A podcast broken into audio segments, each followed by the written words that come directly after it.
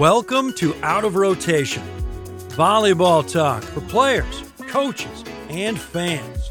Presented by the American Volleyball Network. Here's your host, University of Louisville Associate Head Coach Dan Meske.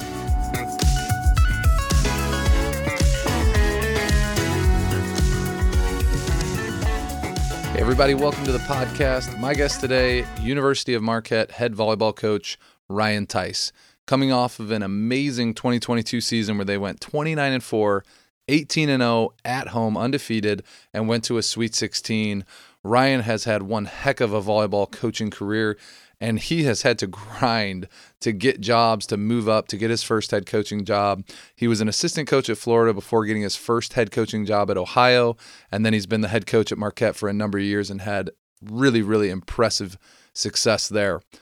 I got to know Ryan on the recruiting trail. I can't even remember when, maybe 10 years ago, maybe 15. But what I think about when I think about Ryan is my conversations with him are always very real. He's just a very real and very humble guy. And that's part of the reason I started this podcast. I was having these fantastic conversations with people, and I just thought, man, I wish I would have known that 10 years ago. So, this podcast is in particular for maybe up and coming coaches, maybe players that are thinking about making the transition into coaching. Ryan is just one of those people that will shoot you straight. He's got a lot of good dad jokes along the way. And I hope you enjoy our conversation in part one, where we go over his journey in coaching and how he got himself in a position to be coaching one of the top programs in the country at Marquette. Here it is, part one Ryan Theis. And um, my junior year is when I found out you could actually be a volleyball coach for a living. A friend of mine, Jeff Dow, uh, was like, "Hey, I'm going to go be a GA," and I was like, "What's that?" And so I said, "Well, I want to do that." So my uh, at the end of my junior year, I went into the women's coach, Kathy Litzow, who's now the SWA at Milwaukee. Her daughters have played volleyball, and I just said, "I, I think I want to get into coaching." And she said, "What do you want to do?" And I said, "I'll do whatever you want." So I came every day, went on every trip, and and did everything, and started coaching women right after that. So what did she give you as far as you know? Say I'm in college right now, or I'm a young aspiring coach. Like, what was her what was her advice for you as somebody that hey you want to coach women's volleyball and you're playing on a men's club team right now? What did she say? How the heck do you crack into that?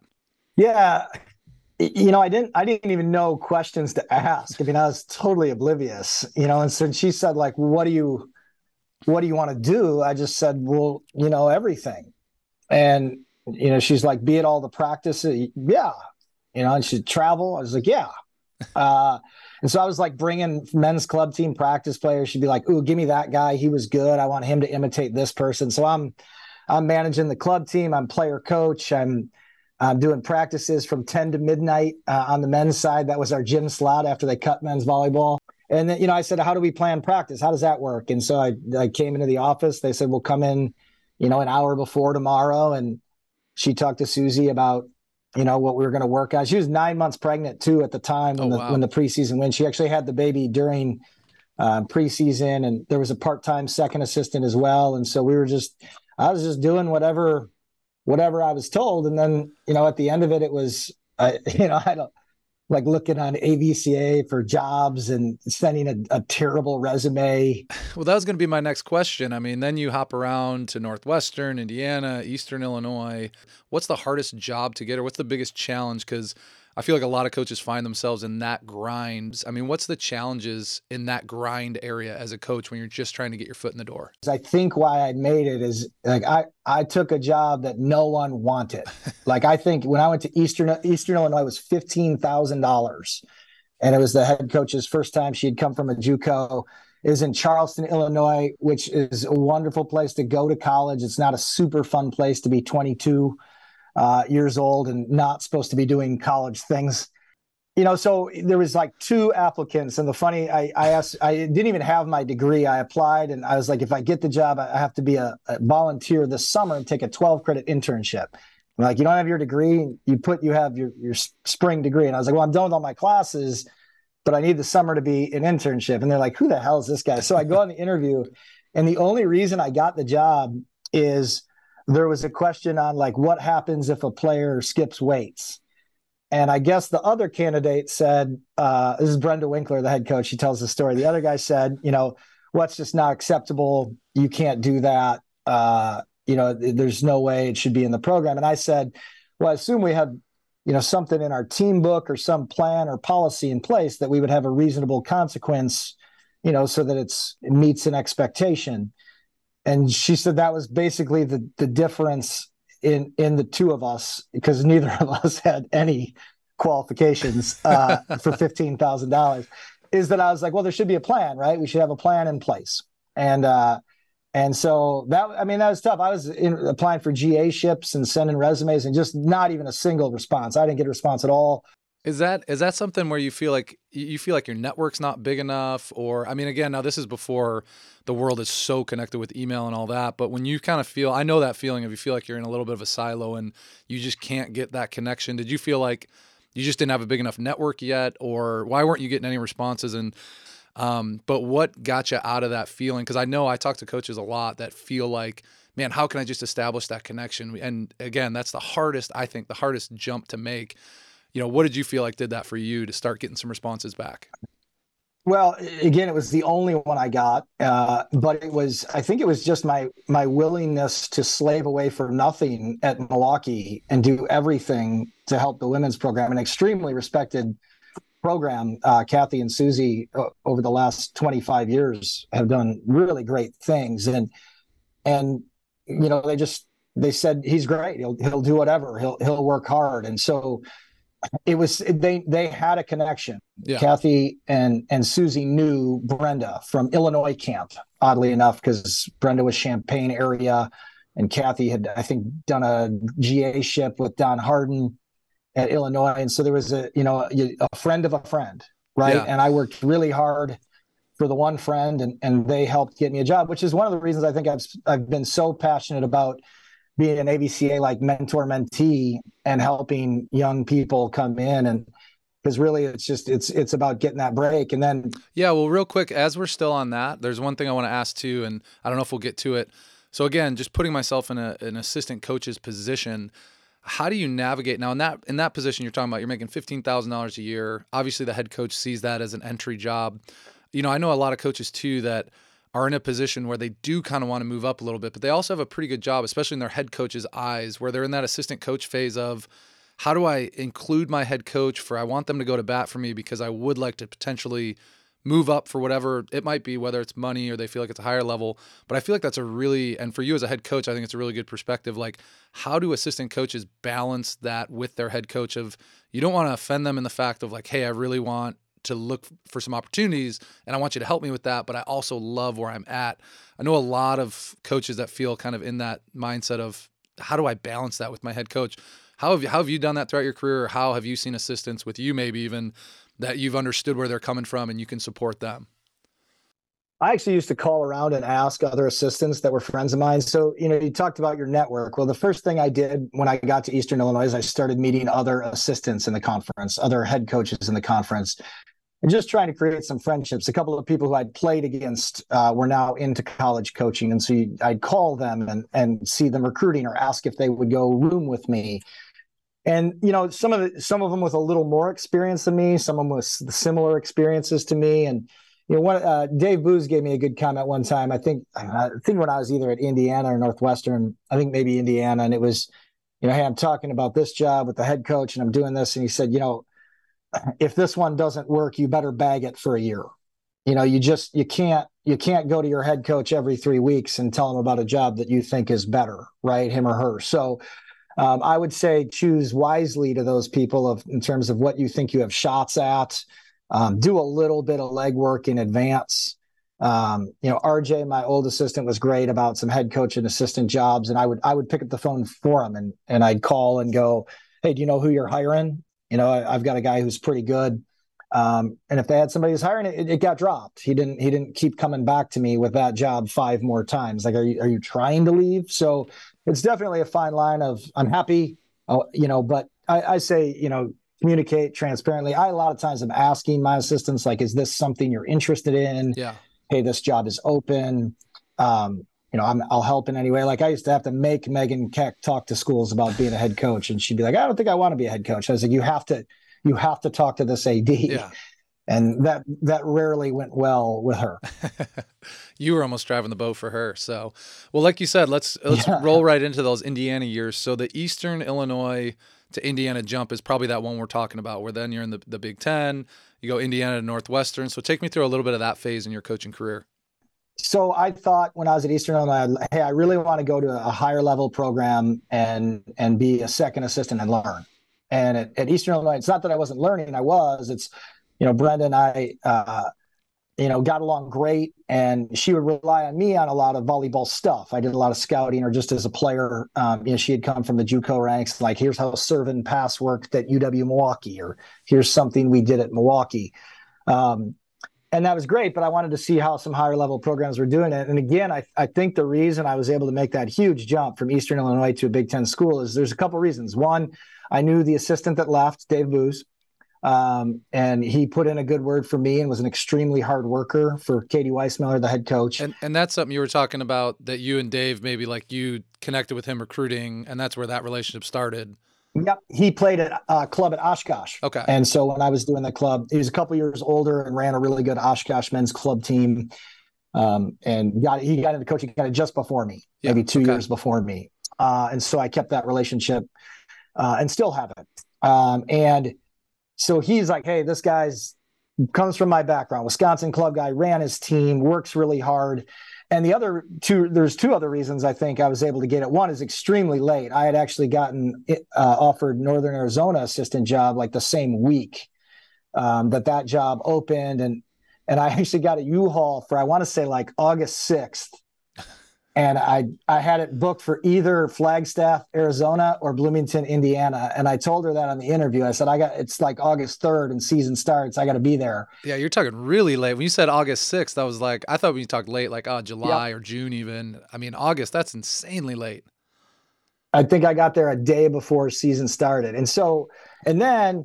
Uh, at the time, um, there was scuttlebutt about whether Katie was safe. Now she went on to coach, I think, six, seven more years at Indiana, but it was a, a, a tough job in terms of job stability, and it was really late and I was 23 years old, and hey, I'll go work in the Big Ten. And so I'd called some some older coaching friends that I had met over the last two to three years, even some head coaches. I remember Joylene Tracy. I called her. She's now the SWA at Wright State. She was the Wright State head coach at the time, and just said, "Hey, I'm weighing between these two jobs." And she said, if you want to be a head coach in the Midwest, go to the Big Ten. Well, and like you said, 20, 23 years old, that U-Haul probably wasn't very big either. no, quick trip. No, I had like a, I had like a bad, crappy golf clubs. uh, yeah, an old couch that was in my parents' basement. It was rough. Nice. Uh, so, so yeah, so I showed up there, and the first season went really well, and I thought it was because of me. Like I'm like, man, I have really helped here, and I was just, I learned so much as my career got on that it, it had absolutely almost zero percent to do with me. And then the next year we we weren't as good, and I was like, oh man, it must be the head coach. Right? Yeah, it wasn't you anymore. Me. Yeah, yeah. so, um, and then well in the Big Ten, I did the same thing. I, I jumped on I think the assistant coaches committee. Um, met a lot of you know, like Sean Burdett was at Ohio State at the time, and and Dave was at Minnesota, and you know, there's still a lot of people that were assistants in the league um, Ann Cordes was at Illinois at the time, and so I got to know all those people. Um, and Northwestern, the the old assistant was um, my college roommate's fiance. So she's like, "Hey, Ryan's doing great stuff it." So then they hired Jen, who I didn't know, who's now my wife. Um, she's the other assistant at Northwestern, and and so her and Keylor kind of recruit me away uh, from Indiana to Northwestern, and and there I am a recruiting coordinator at you know 25 in the Big Ten, and and in our second year at Northwestern, we we break some records. So again, it's because I'm super good at my job. There right? you go. Yeah. Um, it's a, but uh, again, continued to learn that no, it's really not because of me. There's just certain things that line up at certain times. So yeah, I mean, I absolutely from 23 to 27 years old uh, was in the Big Ten as an assistant. Uh, the money then wasn't anything like it is now, but um, yeah, that's that's I learned a lot. I studied a lot of volleyball. I asked a million questions. I still ask a ton of questions. How are you doing this? Hey, I'm seeing this on video. What are you doing? And a lot of coaches will be really transparent with that stuff when you start talking about training and and uh, that's when I kind of found my my true passion of learning, you know, high level volleyball and how teams are doing and what they're doing. It. I still. That's why I'm doing this podcast too. Is it's it's really cool when you connect with people of people just want to help each other. And in kind of explaining what we did or how we're doing it, we have to kind of start defending it. And wait, do I actually really think that that's the way that it should be done? And so the more that we talk and the more we connect, that was something early in my career I don't think I did nearly enough of. And that's probably why I find myself doing this podcast and really working hard to connect and reach out and continue to learn. Um, so, yeah, yeah. I was at a, a, a, a like a college coach camp or something, one of those recruiting combines. And I was on a court with three other coaches. And I think I had like beaten two of them in the, the year before, either that or shortly after. And I started asking all kinds of training questions, and I'm going, "Hey, you're going inside out here. What are you teaching in this? Okay, it happens, sir." And I'm asking all these questions, and one of the guy comes up to me and he's like, "You know, didn't you didn't you beat them?" I was like, "Yeah, but you know, I'm just interested in learning." And I got back and I tell my staff some things that they're doing at this school and what I liked, and and uh, they said like, "Why are you listening to them?" I said, "Well, it's good good experience." And they said, "Did they ask you any questions?" And the answer was no, absolutely not. No one no one cared about the way I coached anything. It goes back to the point too of like that question is interesting because I find myself with that of like if we win, like I go down that road of like what aren't we doing well? Because if you win, everybody has a tendency to be like, oh, we did everything right. Culture's good, the way we run this is good, our slide is perfect, all of that, and it's like winning almost covers up a lot. Where losing exposes it really quick, and then we, sometimes we th- go the opposite way. We think everything's wrong. We lost, and now we got to change everything. Where maybe we're doing a lot of things right that's what keeps me up at night as a coach. I tell you, I'll tell you what. We were, we were su- we were super good at blocking at Ohio, and I got asked to do all these blocking presentations, and I was I was such a good blocking coach. And then we at Marquette, we, we went years of just being like sixth in the league, seventh in the league. Like we'd be winning, you know, we'd be it'd be us and Creighton, and then there's us in blocking. And we were really good at, at passing. And so now I get asked to do all kinds of pass, like teach us how you do the passing stuff. And, yeah. I love it. Um, well, let's keep moving. Uh, I want to get to your, your Florida years quickly. Um, looking at your bio again, 2008. I had to just I just have to know who this is, and this might just be for me. It says 2008. You guys landed the number one recruit in the country, and I can't. I'm so bad with eras. The only one I can think of is that Kelly Murphy, or who's that? Who yes. is that? Okay, because yep. I saw that John on Murphy, there. It, it didn't Ward. say it didn't say Kelly Murphy. Okay, and Colleen Ward was the other one. So a couple of Chicago area kids. Now, was that something you were coming from Northwestern, and those are two Chicago kids going out to Florida? Was that a previous connection that that helped with the recruiting, or was Florida already kind of in on it, and you were just kind of thrown into that? Because I would think that recruiting process was probably starting a little bit before you got there, or take me through that a little bit. Because landing a number one recruit in the country, that's no small feat. You know, I got the job in I want to say February, and Mary was like, "Hey, do you know this kid? I think Lauren Bledsoe, this middle?" And, and I knew a, a First Alliance kid, the, the big time middle that went to uh, Penn State. Uh, she was supposed to go to Purdue, and so I'm, I was pretty tied into what Midwest kids were doing. Murphy and Ward were a little bit later than that, but there's no doubt. You know, when I got there, Mary loved Midwest mentality uh, of kids and players, and well, she's from there as well, right? Isn't she from Chicago? Yeah. Yep, absolutely. And so, um, you know, I just kind of stayed pretty persistent with that group and that team. Um, you know, the seven evals that we were allowed to get. You know, one of them was, I think I went. We were like Mississippi State and Ole Miss on a Friday, Sunday, and I left our Friday night match, drove to Tulsa, Oklahoma, took a, a 6 a.m. flight to watch their high school games in a Chicago tournament, flew that night to where the team was Saturday night, got hit, got T-boned at an intersection and hit and ran. It was awesome.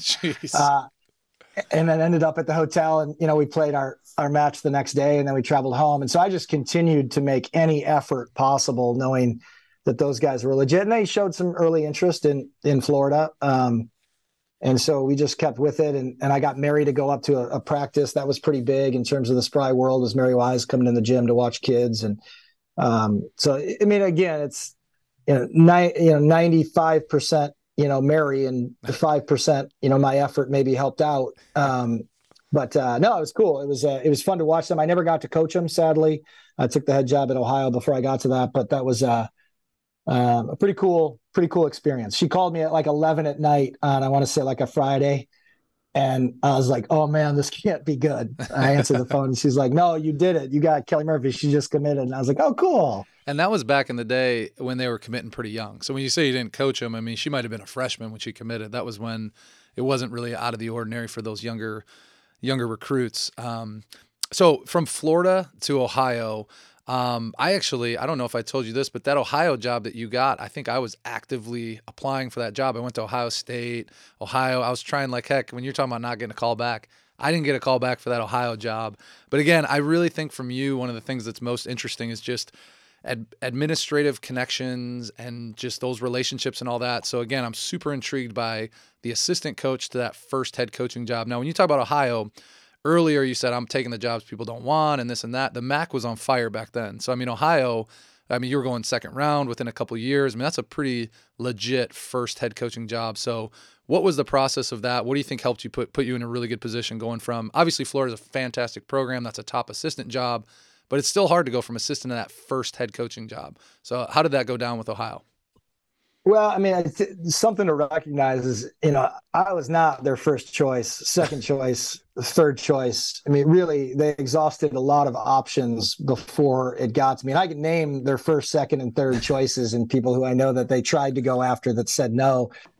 You know, I think it's the, it was the Midwest ties and Big Ten experience right? And then and then you know Mary Wise at Florida, you had to have learned something, right? And so I was 29. I, one of the reasons I didn't think they wanted to hire me, and they even said after the fact, is like, does this young guy really know what he's doing?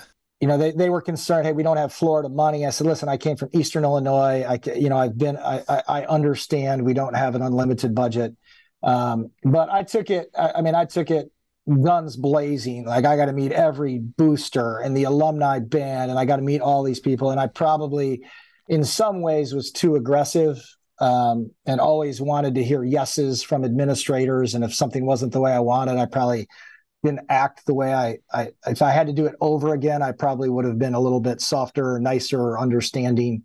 Um, got in a couple of arguments in my first years that probably perceived me as pretty difficult.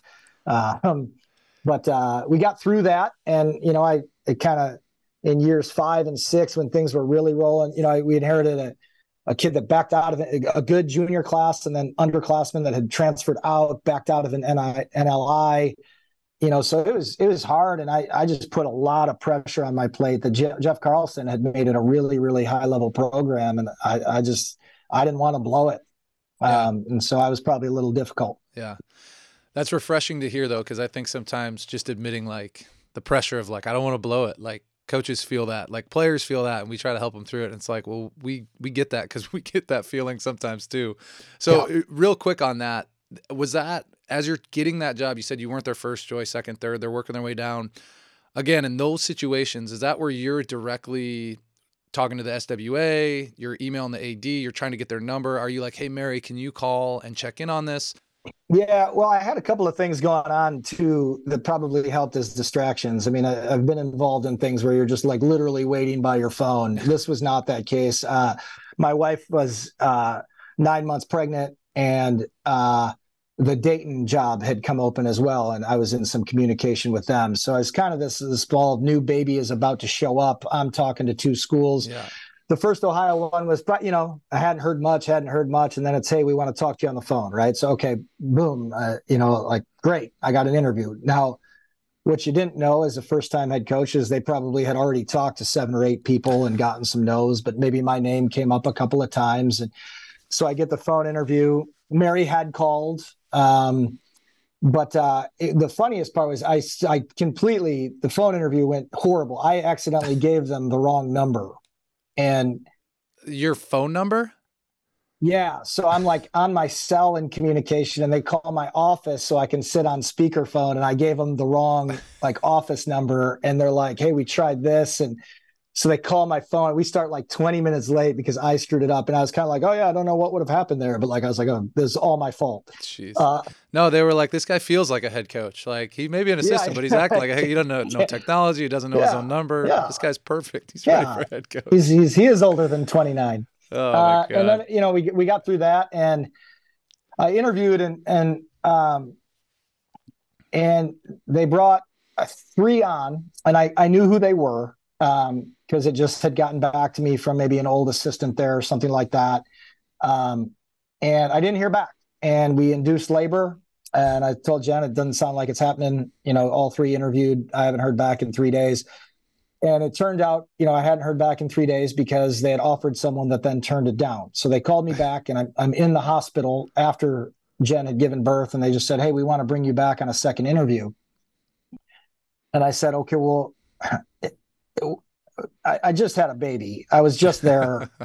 are you are you bringing multiple people in for second interviews? Like, am I going to come up there and not get this job again? Because I'm pretty sure my wife will kill me. And they said, right now you're the only one bringing back or coming back.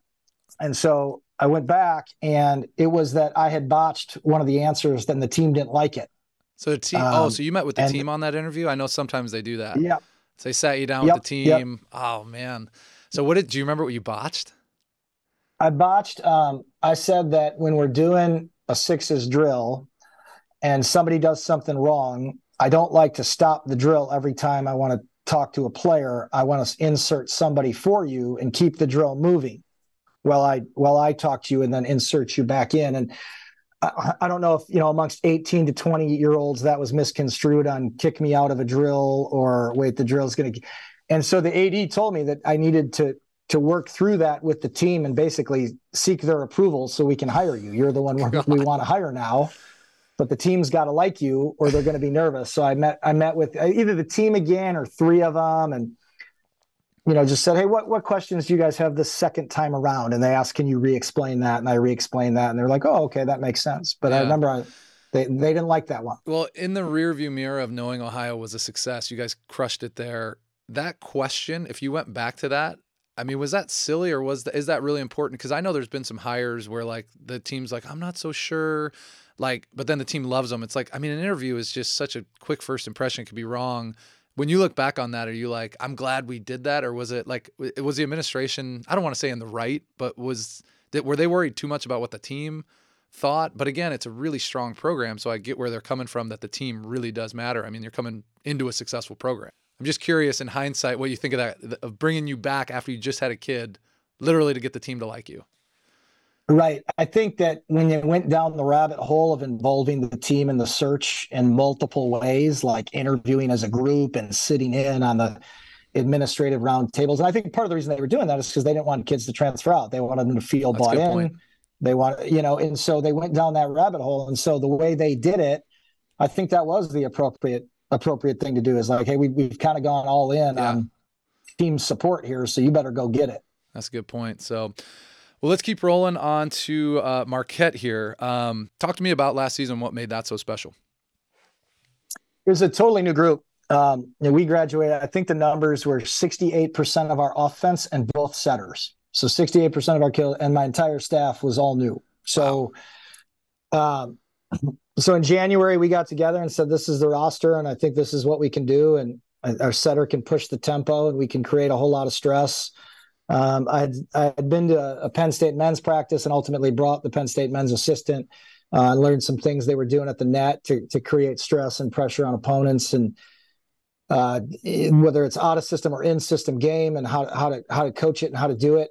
And I said, I, I think this roster, you know, Penn State men, they just lost in five to, to go to the national championship, but they're they're small. They're one of the smaller mm-hmm. men's teams out there, and three years of success in a style and system. And I thought our roster emulated that um, as close as it could compared to national women's teams. And I mean, we're not big at all, um, and we're not going to block a ton of people at all. We get touches, and like you said, you've seen improvement in blocking, but we don't block two and a half balls a game. Well, you talked about um, a brand new staff before the 2022 season, which was a super successful season to have all those new players and all those new coaches. I know you said there were some system changes, but I'm just curious from anything else around the program that you felt like that was an opportunity to like the number one thing we had to get back to was this because this is what was really helping us. and We have all these new people, or this is a great opportunity to change or evolve this because we've got all new people.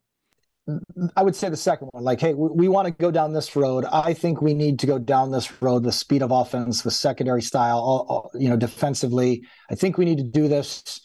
We're all in it together.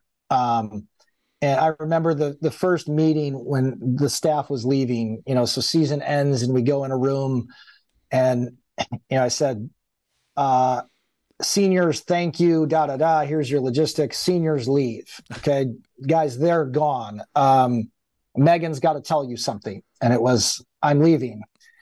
And I went, okay, Megan, you're dismissed. And she's been 14 years. She was essentially my work wife. Yeah. Um, you know, and RJ has something to say. And hey, I'm getting out of coaching and you know, you're dismissed. And so they go hang out in the hallway with the seniors and are hugging and oh, thank you guys for sticking out my career. And and I'm in front of the team. I'm like, guys, I, I knew this was coming during COVID. These guys told me this was going to be their last year. I have one assistant already in place. The other one's going to be coming. I said, but you you got to understand, you were all here because I asked you to come, and you loved Megan and RJ, and I I hired them. Okay, so I know in our world you think I do absolutely nothing right, right? Like my wife, like you Ryan is the dumb guy who just we laugh at with his dad jokes. And I said, I get that, but just realize I, have got this. Like I, I I know what I'm doing. Trust me just a little bit, please. And they kind of smiled and laughed and said, Okay, we trust you. I said, We got two transfers coming in, we got this, and it will come one at a time, and I will make sure we are all on the same page. So it was, it was just really fun. And then the thing, you know, speed of offense and hitting off hands and that stuff's fun to learn, right? Yeah, so yeah. new fun assistant comes and learn this new stuff, and two new players come, and it was just really, really fun. And I, awesome. I, thought we'd be okay, but you know, we didn't know until we we rolled the ball out against Kentucky the first match. Thanks for listening to Out of Rotation with your host Dan Meske, presented by the American Volleyball Network. Until next time, come on, don't give them any free points always stay in rotation.